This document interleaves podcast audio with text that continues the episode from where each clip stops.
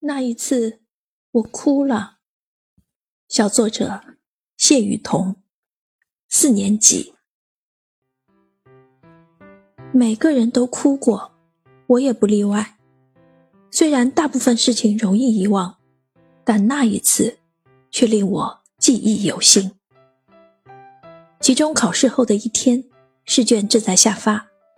这次考试题目我觉得挺简单，而且考前我也做了全面的复习，考个一百分应该十拿九稳。在我的期待中，试卷缓缓地飘到我的桌上。八十九，鲜红的分数让我感觉时间都快凝固了。霎时，伤心、难过、尴尬，就像打翻了的调味瓶，让我心中五味杂陈。我的眼泪在眼眶中打转，这个分数深深的刺痛了我，以至于整节课我都半梦半醒。当铃声响起，才把我拉回了现实。我意识到下课了，像往常一样，有同学过来问我成绩，我带着哭腔说：“就不告诉你。”手紧紧的捂住鲜红的八十九。那个男生用力一拉，八十九从我的指缝中钻了出来。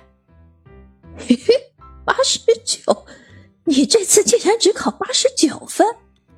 你看我这次都考了九十八分，是不是很厉害？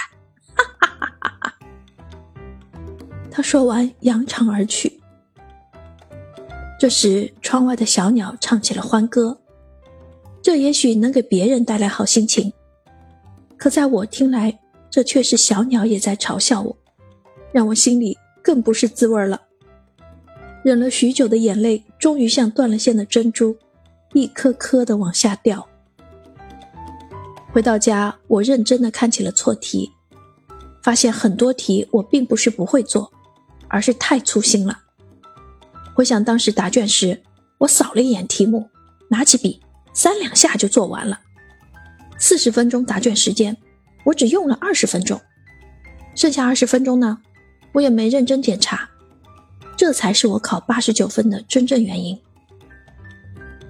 那一次，我虽然哭了，但那让我明白，做任何事情都要细心，细节决定成败。